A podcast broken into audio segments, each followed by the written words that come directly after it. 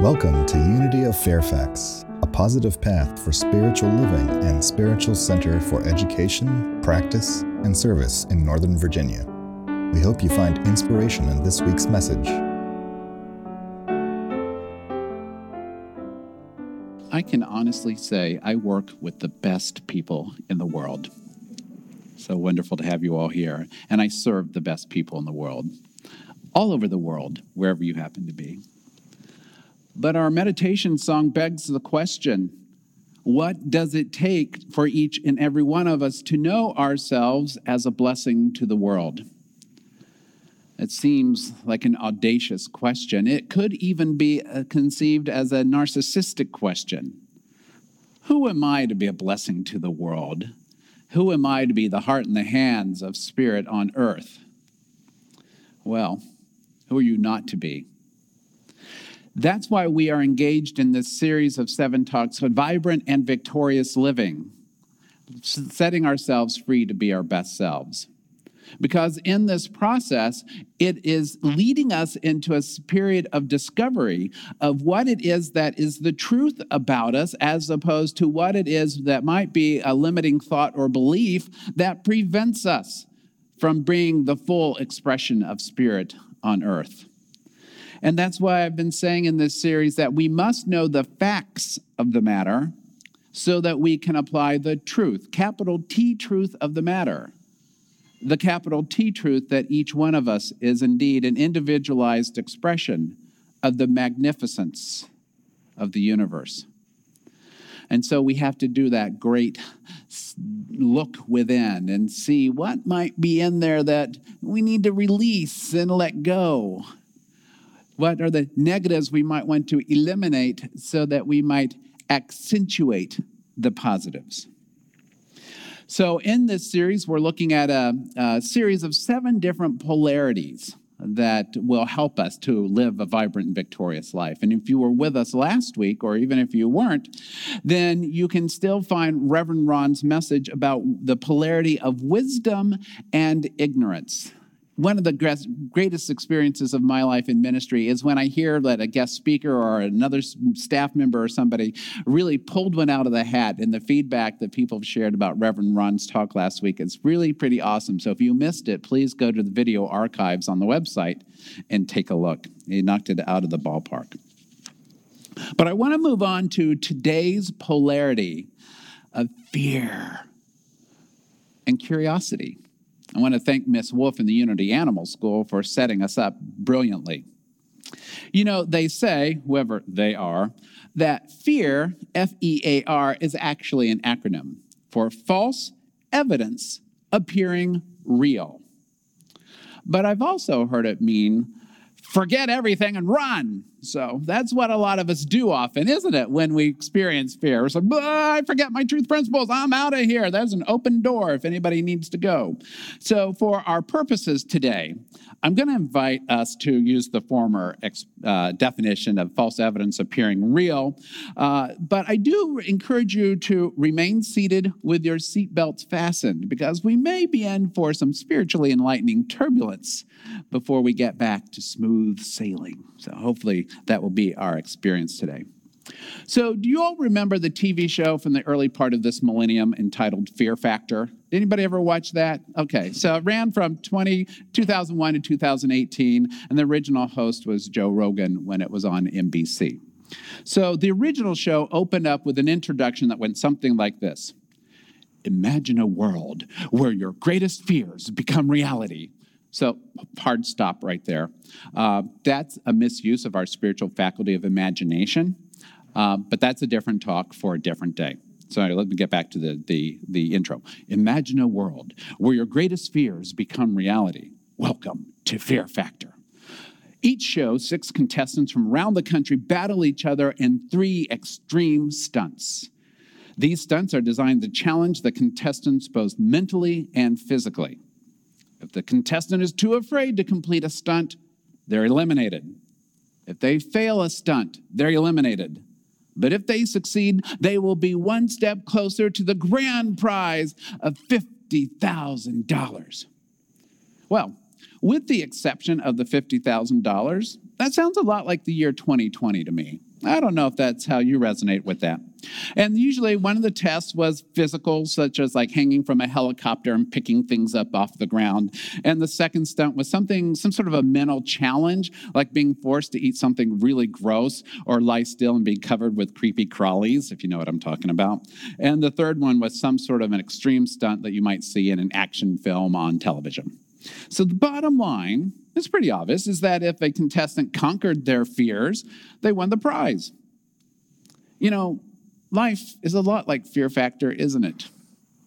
Because if we lean into and overcome the things that frighten us, there's a grand prize to be had. Most notably, peace of mind or a sense of confidence or achievement or accomplishment. If we try and we fail, well, then at least there's a satisfaction of knowing, hey, I tried.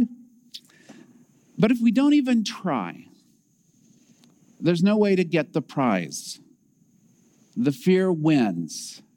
And as individuals, we remain stuck in whatever limiting paradigm or pattern or experience we've been in. So, this all raises three questions in my mind. One, what are some of the things that people are most afraid of? Two, why don't people address their fears? And three, how can we overcome our fears and attain vibrant and victorious living. Because that's what we're about here in Unity, right? We are about positive, practical spirituality, tools, not rules, principles we can use so that we might have life and have it abundantly. And the number one thing that keeps us from that experience, I think, is really the extent to which we allow fear to dictate what we're going to do or what we think we can do. So we got to break out of that. And I realize that it's almost a unity heresy to address fear from the platform. But again, until we know what we're afraid of, we can't really know how to break free from it, right? We got to know what we're dealing with. We got to know the facts of the matter. And I realize that there are a lot of folks in New Thought who, who would say that if we talk about the problem, then we will simply implant the idea of the problem in consciousness, and then it'll become a manifest reality because we've talked about the problem. Well, I completely disagree. Because if that's the case, then every medical person would be a walking sex pool of sickness. Every insurance agent would be a walking disaster. And every law enforcement officer would be a walking embodiment of every conceivable crime that could be committed. So I'm all about let's just call it out, whatever it is, and realize and discover the ways in which we can overcome it, right? So that's what we're about. You know, Jesus once said, and is recorded in three of the Gospels, three of the four, you can't put new wine into old wineskins, right? So you can try to put in new thoughts, but if the fear, whatever is still there, it's not, you're not going to get too far. And since I am a wine aficionado, I like this analogy. So I want some new wine in my new wineskin. So let's dive in. This is maybe that turbulence I referenced. Good thing we have our seatbelts on. So the first question what are we afraid of? Well, theoretically, you can be afraid of anything. um, common fears include sp- spiders and snakes, which, if you watch Fear Factor, realize made regular appearances. They must have been like on the on a list of, of extras, you know, like the movie studios. Hey, I need some some snakes and some tarantulas. Um, but here's some other major players on the fear circuit: glossophobia, fear of public speaking or singing. Uh, one you may not have know that word, but you know the experience. It's the fear of being ridiculed. Enissophobia, which has two meanings the fear of criticism. I know I have that one, but yeah, I just got to live with it. Or the fear of committing an unpardonable sin. There's thanatophobia, the fear of death, or the fear of the dying process. Yeah, that's kind of a downer. And decidophobia, the fear of making decisions. I'm not going to ask for a show of hands, but I'm probably not the only one who has experienced some of these at some point. But then there are the ones that are specific to our setting here in faith community, such as hamartophobia, the fear of sinning, or as we might say in unity, the fear of committing self induced nonsense. There's hadiophobia, the fear of hell. We've all been, so it's like, yeah, whatever. There's heresy phobia, the fear of, challenge, of challenging the official doctrine. Ecclesiophobia, which has two parts. Oh, and the lights went down. okay. Maybe I should just stop here and let's. Yeah, I said HE double toothpicks. Ecclesiophobia, which is either the fear of churches or the fear of what church represents. And the last one is homilophobia, the fear of Sunday sermons. Well, uh, you have all overcome all of those things. So, yeah, you definitely have. And, and those of you who registered online, and that's pretty much all of us here as well, also uncover, uh, by, um, overcame cyberphobia, the fear of computers. So, this is the great news. We can build on our success. So, we're, we are already in the winner's circle. So I'll let Charles Fillmore, co founder of the Unity Movement, begin to address the second question why people don't address their fears. Fillmore said, Fear is a paralyzer of mental action. And it's true. Have anybody been scared like so much you couldn't do anything? Yeah, we've been there. It weakens both the mind and the body. Fear throws dust in our eyes and hides the mighty spiritual forces that are always with us. Blessed are those who deny, that is, release ignorance and fear and affirm the presence and power of spirit. Can I get an amen? Yeah, and these spiritual forces include the spiritual tools that we teach. So ultimately, that's what this whole series on vibrant and victorious living is about. It's about denying and releasing the facts that prevent and preclude us from living our best lives, and by affirming and building up the consciousness of capital T truth, the attributes of character and the experience of living from the Christ within or the Spirit within. So, but let me give you an example of how this all goes down. So I remember once not too long ago, I was having an issue with my computer. Anybody ever have that? you know where I'm going. And I thought, oh my God, I've got a virus. And I thought, oh, oh, holy moly, now I'm spreading the virus to everybody else and then they're going to hate me. And then I thought, oh, what if this kills my computer and I need to get a new computer and I don't have the money budgeted for one? And then I thought, I'm going to lose all my work. I'm going to lose all my documents. Are they all backed up? Please tell me I saved my work. Jesus saves and so should I. And, and I'm going to lose everything I just wrote and I'm going to ruin all my upcoming weddings and they're going to hate me and I'm so stupid. And how could all this have happened? Anybody been there? yeah, which brings us back to that fear of being ridiculed and fear of criticism. So I'm glad I'm not the only one. So Unity ministers Richard and Mary Alice Jafolla, who wrote that oh that curriculum we had a few years back called the Quest. Well, it's a couple decades now. Uh, I'm at that age. as long as we stay in fear mode, it's like being on a battlefield and there will always be something to fear, another landmine to avoid, another decision based not on what is best for us, but simply on how to avoid what we fear. Then it's so easy for the fears to multiply. They have an insidious way of reproducing, spawning countless arrays of new fears without our being aware. They rob us of a great deal of our freedom especially our freedom to grow. So, yeah, so why don't we address our fears? Well, because we've been harmed before and we remember that. Or we've seen others fail and that image gets implanted in our minds. Or we've been conditioned to fear something without really exploring the matter for ourselves. And interestingly enough, this in psychology is called introjection or an introject. It's when a person internalizes the beliefs of other people. And it's most common when children adopt the beliefs and their fears and the strengths of their parents without even thinking about it. It's like, we've always been afraid of that. I've always been afraid of that. But don't stop to think, am I really afraid of that? Do I really like that? Is this bias or prejudice really something I ascribe to? That's called an introject. And one of the reasons why it's so important for us to do deep discernment work in getting to know ourselves is to come to realize do I re- what do I really believe as opposed to what I've been told to believe or taught to believe. This is a great spiritual work that ultimately will lead us to great freedom and great self awareness. So let's look at this third question How can we overcome our fears? This is where it gets juicy. This is where the work is. This is the all you got to do.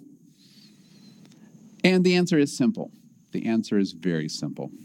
It may not be so easy to do if you've been conditioned not to do it, but the answer is very simple in how we overcome our fears. And that's this we are charged with cultivating the consciousness of curiosity. Curiosity. Like the homework that was given to the children at the Unity Animal School in our children's lesson today. We are charged with being curious. Find out more information.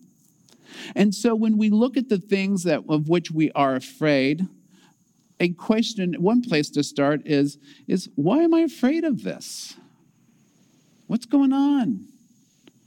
And to shift the question from how can I avoid this to maybe what is in here for me to learn? What can I, how can I grow by leaning into and addressing this? Or even better, how can I see this situation differently?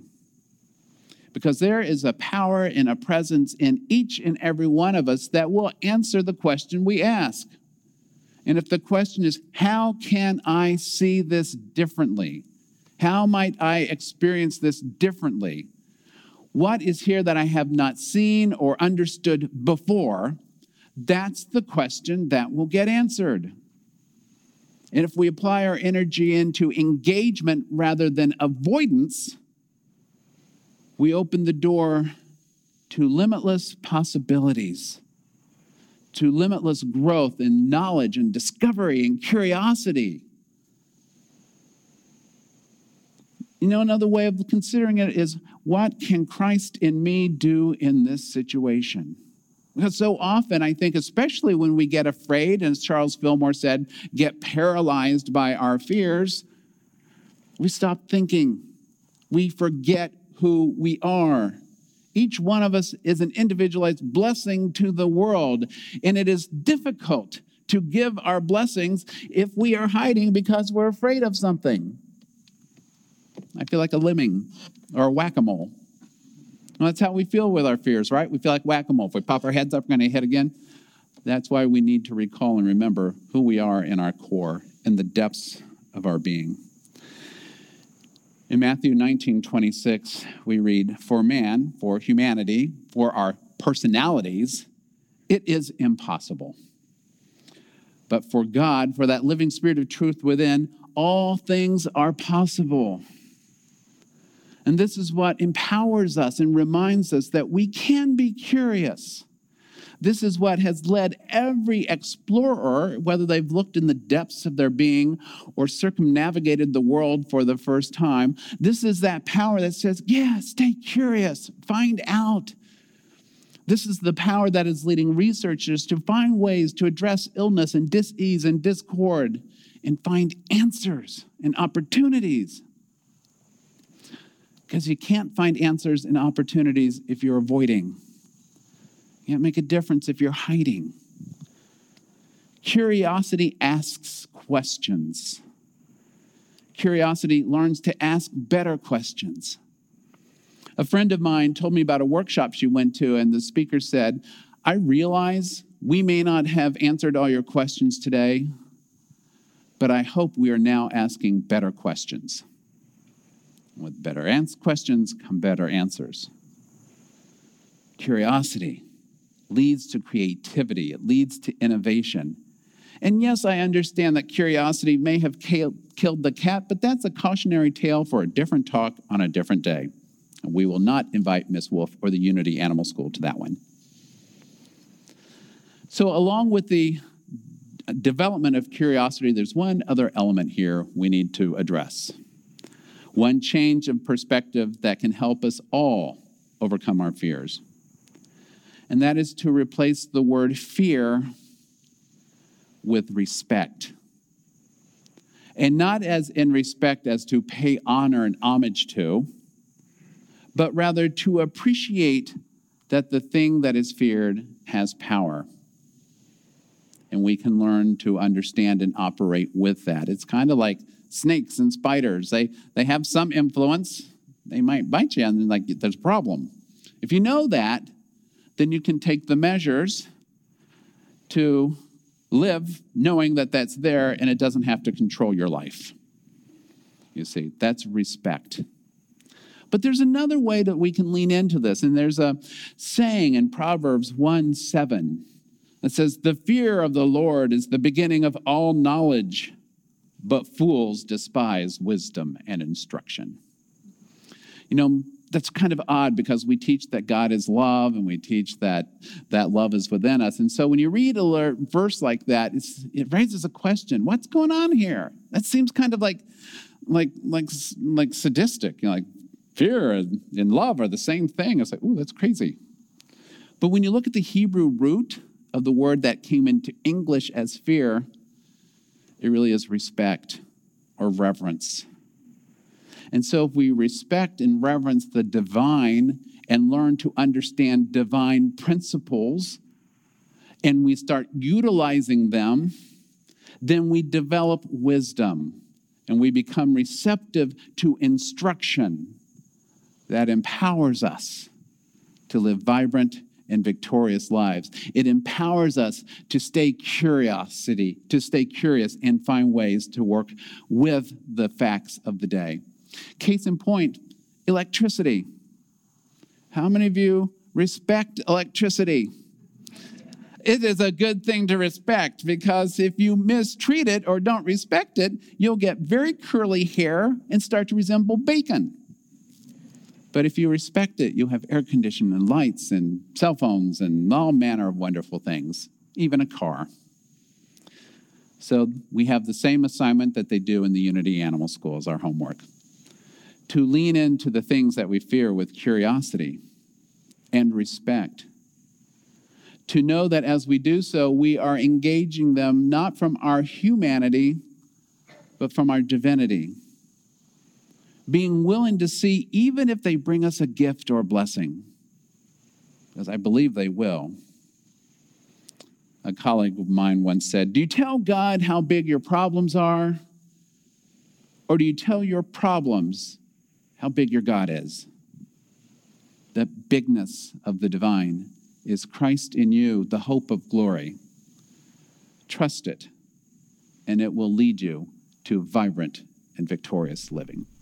Peace be with you, and namaste.